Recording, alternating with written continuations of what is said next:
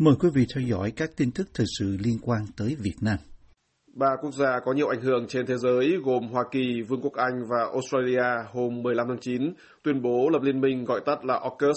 Giới quan sát cho rằng liên minh này không chỉ phục vụ lợi ích của ba nước đó mà còn có nhiều tác động quan trọng đến Đông Nam Á, đặc biệt là một số nước có tranh chấp ở Biển Đông, bao gồm Việt Nam. VOA phỏng vấn ông David Shear, giáo sư thỉnh giảng tại trường nghiên cứu quốc tế cao cấp Johns Hopkins, cựu đại sứ Mỹ ở Việt Nam và cựu Bộ trưởng Quốc phòng Mỹ về vấn đề này. Việc ba nước Mỹ, Anh và Australia công bố Liên minh AUKUS bị xem là khá đột ngột, bất ngờ. Theo ông, vì sao họ làm như vậy ở thời điểm hiện nay? Cooperation in undersea warfare among the US, Australia and the UK is very important. Hợp tác về chiến tranh trong lòng biển giữa Mỹ, Anh, Australia rất là quan trọng. Điều đó cũng ngày càng quan trọng hơn trong khu vực Biển Đông. Phía Australia trong thời gian qua có nhu cầu thay thế đội tàu ngầm hiện có. Năm 2016, họ quyết định mua 12 tàu Pháp chạy bằng động cơ thông thường, nhưng việc đó dường như không ổn với Australia. Tôi nghĩ là đã có mối quan ngại rằng tầm hoạt động của các tàu đó không đủ xa, chúng quá ồn và dễ bị phát hiện. Và đến một thời điểm, người ta có cảm giác rằng chúng đã lạc hậu. Dường như đã có nhiều chuyện khó khăn giữa phía Pháp và phía Australia trong việc tiếp tục theo đuổi chương trình đó. Vì vậy, phía Australia đã đến với chúng ta. Chúng ta không làm tàu ngầm chạy bằng động cơ thông thường, chúng ta chỉ sản xuất tàu ngầm chạy bằng năng lượng hạt nhân. Và xem ra phía Australia đã quyết định rằng tàu ngầm dựa trên thiết kế của Anh hoặc Mỹ là điều họ muốn hơn so với tàu ngầm Pháp. Như vậy họ hủy bản thỏa thuận với Pháp và họ đi đến đạt thỏa thuận với Mỹ và Anh. Đây là thỏa thuận rất quan trọng đối với hợp tác ba bên Mỹ, Anh, Australia. Tôi nghĩ nó cũng sẽ tốt cho khu vực. Liên minh AUKUS tuy không nhắc đến Trung Quốc, nhưng nhiều người cho rằng nó nhắm đến Trung Quốc. Trong quan điểm của ông, liên minh này sẽ tác động thế nào đến Trung Quốc và khu vực? Well, Australia has lots of requirements for submarines, and I'm sure that they they decided to Australia có nhiều yêu cầu về tàu ngầm. Tôi chắc chắn rằng họ quyết định thực hiện thỏa thuận với Mỹ và Anh là vì các công nghệ của Mỹ và Anh phù hợp với các yêu cầu của họ, cho dù điều đó có liên quan đến Trung Quốc hay không. Tôi tin chắc rằng Trung Quốc là một phần trong sự cân nhắc của họ, nhưng chắc chắn không phải là toàn bộ sự cân nhắc của họ. Tôi nghĩ rằng thỏa thuận về liên minh ba bên tốt cho khu vực. Khu vực cần sự hợp tác mạnh mẽ giữa Hoa Kỳ, Nhật Bản, Australia, Ấn Độ và Vương quốc Anh để tiếp tục ổn định, để các nước Đông Nam Á duy trì nền độc lập của họ. Như vậy, tôi nghĩ Liên minh AUKUS tốt cho Đông Nam Á, tốt cho khối ASEAN, không khác gì việc nó tốt cho Mỹ và Australia. Trong diễn văn công bố AUKUS, Tổng thống Biden nhắc đến khối ASEAN. Ông có nghĩ rằng là trong tương lai Liên minh AUKUS sẽ gia tăng hợp tác hoặc mời một số nước ASEAN có liên quan nhiều đến Biển Đông tham gia, chẳng hạn như Việt Nam? I think it's always in the US and Vietnam's interest to cooperate more closely. Tôi nghĩ rằng khi Mỹ và Việt Nam hợp tác chặt chẽ hơn với nhau trên nhiều lĩnh vực, điều đó luôn luôn phục vụ cho lợi ích của cả hai bên. Tất nhiên tình thế của Việt Nam rất tế nhị liên quan đến Trung Quốc và các cường quốc khác trong khu vực. Như vậy, Việt Nam phải quyết định họ muốn hợp tác nhiều thêm đến mức nào với Mỹ và với các đại cường khác. Nhưng chúng ta hoan nghênh điều đó và chúng ta có thể kiên nhẫn. Về thỏa thuận tàu ngầm của Mỹ, Anh và Australia sẽ còn rất nhiều năm nữa mới có những kết quả đầu tiên, có thể phải mất đến 15 năm. Như vậy, tác động quân sự của thỏa thuận này sẽ không phải là ngay lập tức. Không phải là Australia đi vào một siêu thị tàu ngầm, nhặt ra một con tàu rồi đem về nhà. Sẽ phải mất thời gian thiết kế, phát triển rồi chế tạo. Những việc này phải mất một thời gian dài trước khi con tàu được đưa vào hoạt động. Một số nước như là Malaysia hay Indonesia bày tỏ lo ngại là Trung Quốc sẽ gia tăng số tàu ngầm của họ để làm đối trọng với Liên minh AUKUS. Ông có cho rằng là sẽ có một cuộc chạy đua vũ trang ở trong khu vực. The Chinese have already increased their submarine fleet considerably. They've extended the uh, Phía Trung Quốc đã tăng đáng kể quy mô đội tàu ngầm của họ. Họ tăng tầm hoạt động của các tàu ngầm. Họ hoạt động ngày càng vươn xa ra trên Biển Đông. Tôi nghĩ rằng tất cả các bên đều đang phản ứng với nhau. Australia hiện đang phản ứng đối với hoạt động gia tăng của Trung Quốc ở trong khu vực. Xin cảm ơn ông. Việt Nam tiếp tục nằm trong nhóm các nước không có tự do về Internet trong đánh giá thường niên mới nhất của tổ chức Freedom House vừa được đưa ra trong tháng này, trong khi Hà Nội phủ nhận báo cáo của tổ chức ủng hộ dân chủ và nhân quyền có trụ sở ở Mỹ. Trong báo cáo thường niên của Freedom House có trụ sở Washington, DC về tự do Internet có tên Freedom on the Net 2021, Việt Nam nằm trong nhóm 21 quốc gia không có tự do về Internet dẫn đầu là Trung Quốc, Việt Nam chỉ ghi được 22 trong thang điểm 100 và đây cũng là điểm số mà Freedom House dành cho Việt Nam trong báo cáo năm 2020, thấp hơn 2 điểm so với đánh giá trong báo cáo năm 2019. Ngoài Trung Quốc và Việt Nam, nhóm các nước không có tự do về Internet còn gồm Cuba, Iran và Myanmar. Iceland là quốc gia đứng đầu trong nhóm không có kiểm duyệt về Internet với 96 điểm. Nhóm tự do Internet này còn gồm có Estonia, Canada, Costa Rica, Pháp, Anh và Nhật Bản.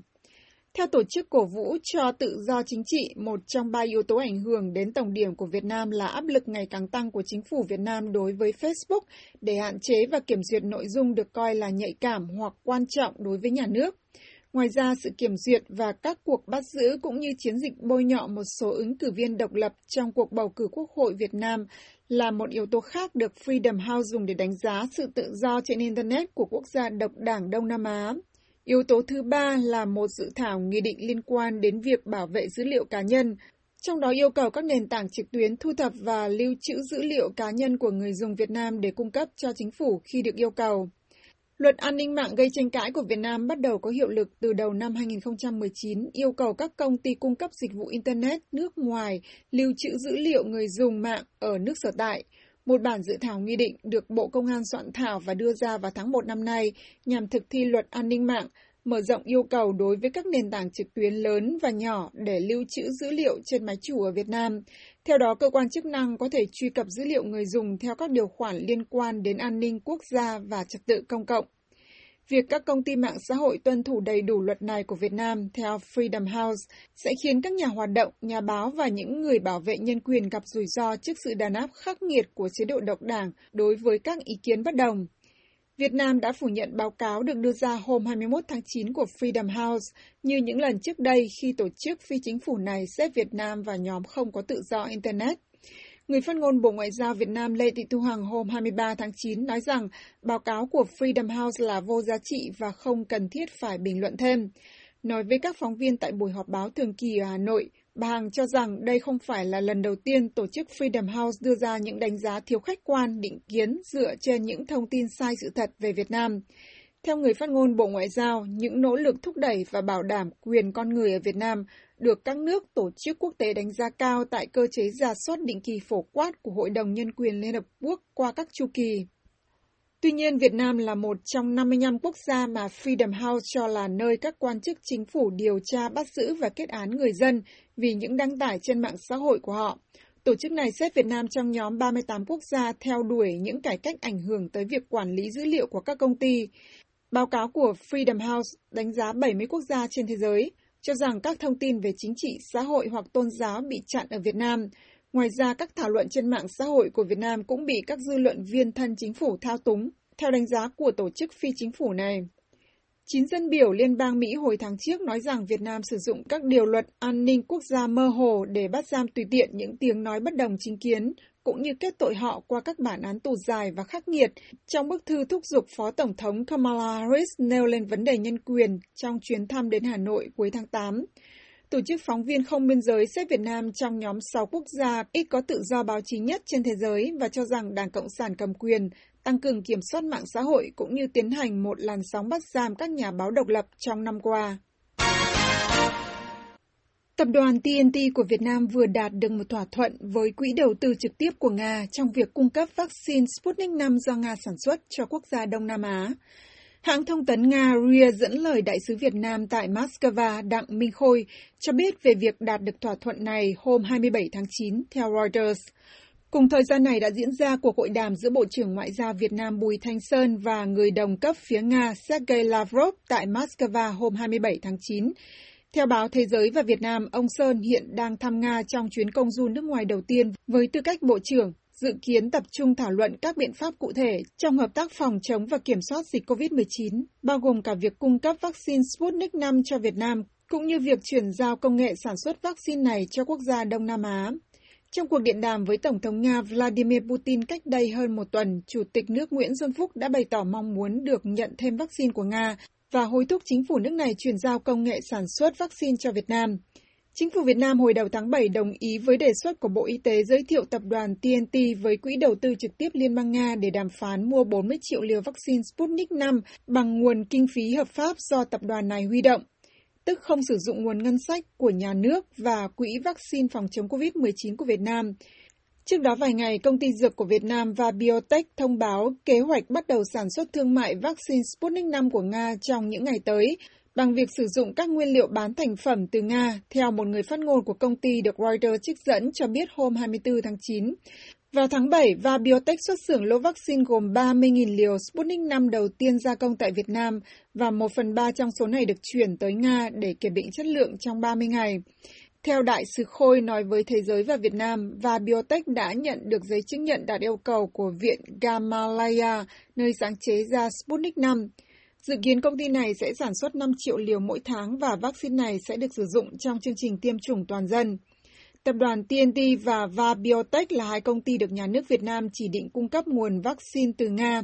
Trong đó TNT được giao nhiệm vụ mua 40 triệu liều vaccine Nga, trong khi Va Biotech nhận chuyển giao công nghệ đóng chai sản xuất Sputnik V ở Việt Nam. Sputnik V là vaccine chống COVID-19 thứ hai được Việt Nam cấp phép sử dụng trong nước sau AstraZeneca.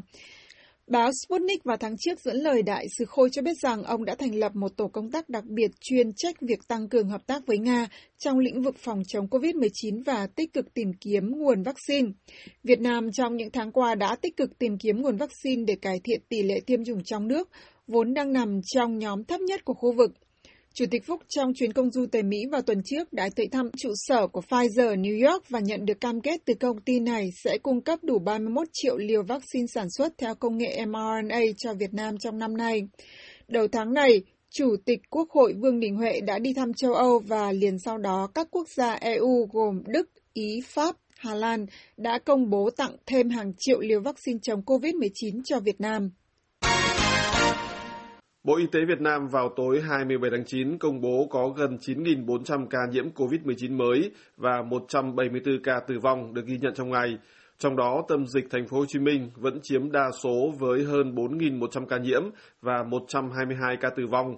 Các con số của ngày 27 tháng 9 nâng tổng số người dương tính với virus và chết vì đại dịch ở Việt Nam lên lần lượt là hơn 766.000 và 18.758 chiếm hơn một nửa trong con số thống kê này là ở thành phố Hồ Chí Minh. Gần như toàn bộ các ca nhiễm và tử vong của Việt Nam đều được ghi nhận kể từ cuối tháng 4. Trước đó, trong gần một năm bốn tháng, Việt Nam chỉ có vài nghìn ca nhiễm và 35 ca tử vong. Đồ thị về đại dịch do Bộ Y tế Việt Nam công bố hàng ngày cho thấy là số ca nhiễm có chiều hướng đi xuống trong một tháng kể từ đỉnh dịch hôm 27 tháng 8, khi đó, số ca dương tính với virus đạt mức cao kỷ lục là hơn 17.400 ca. Kể từ đó đến nay, số ca giảm dần xuống hơn 14.000 trong các ngày 30 tháng 8, mùng 3 tháng 9 và mùng 7 tháng 9. Sau đó, nhìn chung tiếp tục đi xuống mức khoảng 10.000 ca một ngày trong vài tuần, ngoại trừ 3 ngày 17, 21 và 22 tháng 9, lại tăng lên hơn 11.000 ca một ngày. Số ca tử vong cũng có xu thế giảm dần trong một tháng qua, từ mức 356 người chết hôm 27 tháng 8 xuống còn một nửa mỗi ngày ở giai đoạn hiện nay. Việt Nam tiếp tục tăng số mũi tiêm vaccine ngừa COVID-19 mỗi ngày, bản tin của Bộ Y tế cho hay. Tính đến hết ngày 26 tháng 9, tổng cộng hơn 39,2 triệu liều vaccine đã được tiêm cho dân số khoảng 98 triệu người. Trong đó, số người được tiêm ít nhất một mũi là gần 31 triệu và số người được tiêm hai mũi là gần 8,3 triệu. Đại dịch trong gần 5 tháng qua đã gây ra nhiều khốn đốn cho các tỉnh thành của Việt Nam khi họ phải áp dụng các lệnh giãn cách xã hội nghiêm ngặt. Đáng chú ý nhất là thành phố Hồ Chí Minh, trung tâm kinh tế của cả nước, phải phong tỏa khoảng 3 tháng. Thủ đô Hà Nội cũng giãn cách xã hội ở mức độ cao trong khoảng 2 tháng. Tình hình đó làm nhiều người bị mất sinh kế phải trông chờ vào sự giúp đỡ của các nhóm thiện nguyện, trong khi nhiều doanh nghiệp đóng cửa phá sản, các bản tin của báo chí chính thống Việt Nam và dư luận trên mạng xã hội cho hay trong thời gian qua. Sự xuất hiện của biến thể Delta đã vô hiệu hóa mục tiêu Zero Covid của các quốc gia. Tại Việt Nam, sau 3 tháng rưỡi giãn cách, chính quyền thành phố Hồ Chí Minh thay đổi hướng tiếp cận với con virus này. Thành cần sống chung với nó như thế nào? Khi kể về miếng ăn ở thời gian vừa qua, ông Hiền cho biết. Ở đây có gần cả ngàn người, một trăm hộp cơm làm gì? Ờ, Đúng năm chục hộp cơm làm gì? Người nào nhắn tay là chứng thì có hộp cơm, hai hộp cơm, có người được năm hộp cơm, có người có hộp cơm này. Thì thôi, cơm ta cho mà. Những phần cơm gọi là người ta cho này chủ yếu từ các nhóm thiện nguyện, chính quyền thì hỗ trợ nông phẩm. Ông Long nói. À, bên uh, phường, bên ủy ban thì nó cũng cung, cung cấp đầy đủ, nói chung là cũng uh, tạm ổn. Là, là, là cũng có là, là gạo rồi rau rớt hay nọ kia thì nói chung ra là cũng không thiếu thốn gì lắm. Nhưng mà ờ, cái dịch á là như chú vừa rồi bị ờ, f công là điện cho y tế y tá phường nhưng mà cũng thấy không có ờ, một cái gì để liên hệ với với, với, với người bệnh á. Rồi tự bỏ tiền ra rồi mua thuốc mua nọ mua kia uống rồi tự cách ly tại nhà. Việc chính quyền thành phố Hồ Chí Minh kéo dài các biện pháp siết chặt giãn cách xã hội đến hết tháng 9 đang tạo lo lắng là tiếp tục đẩy cuộc sống của người dân vào cảnh cùng cực khi mà các bảo đảm an sinh từ nhà chức trách thời gian qua còn lúng túng trong thực hiện, ông Đặng Văn Vinh nhận xét. Giờ cái chú ở thấy cũng ờ, yên bình á, tại cũng có ờ, quân đội, công an rồi đi tuần tra rồi kiểm tra rồi cũng nói chung là người dân mình cũng ờ, nghiêm cũng chấp hành uh, chỉ thị của uh, nhà nước vì nghiêm chỉnh chấp hành nên khi buộc phải ở nhà quá lâu dẫn đến tiền bạc dành dụm bị cạn kiệt, ông Hiền diễn giải. Dạ anh nhờ người ta đi mua, ta mua cho anh, nhưng mà anh không có tiền ai đi mua cho anh, đúng không? Thành nếu anh hỏi thì tôi trả lời là bản thân tôi thôi, chứ còn mà mọi người một khác không người không có tiền thì thua rồi. Không có tiền thì anh có shipper là hay là bất kỳ ai anh nhờ cũng được hết, không có tiền thì thua. À, với, với tuy, nhiên, tuy nhiên có một số người á là họ có lãnh được tiền trợ cấp. Ở cái chung cư này là có tiền trợ cấp này là một triệu rưỡi. Thì có người có người không? Người dân không thể sống bằng số tiền an sinh ít ỏi đó, đã vậy người có người không, ông Vinh nói mong sớm mở cửa. Từ ngành nghề nào cũng vậy giờ cũng đang gặp khó khăn hết, ta cũng muốn mở cửa trở lại là đi làm ăn. Chứ không ai muốn mà giãn cách hoài vậy được. Giờ là thời gian mà chính quyền thành phố Hồ Chí Minh nói rằng cố gắng chích ngừa cho dân chúng mũi thứ hai để hy vọng vào đầu tháng 10 sẽ thêm yên tâm cho các hoạch định mở cửa lại những hoạt động mua bán làm ăn ở đô thị sầm uất bậc nhất này.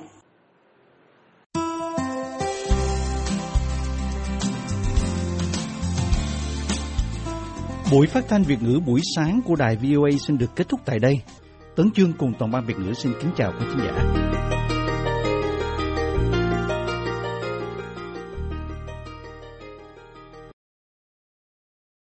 This program has come to you from the Voice of America, Washington.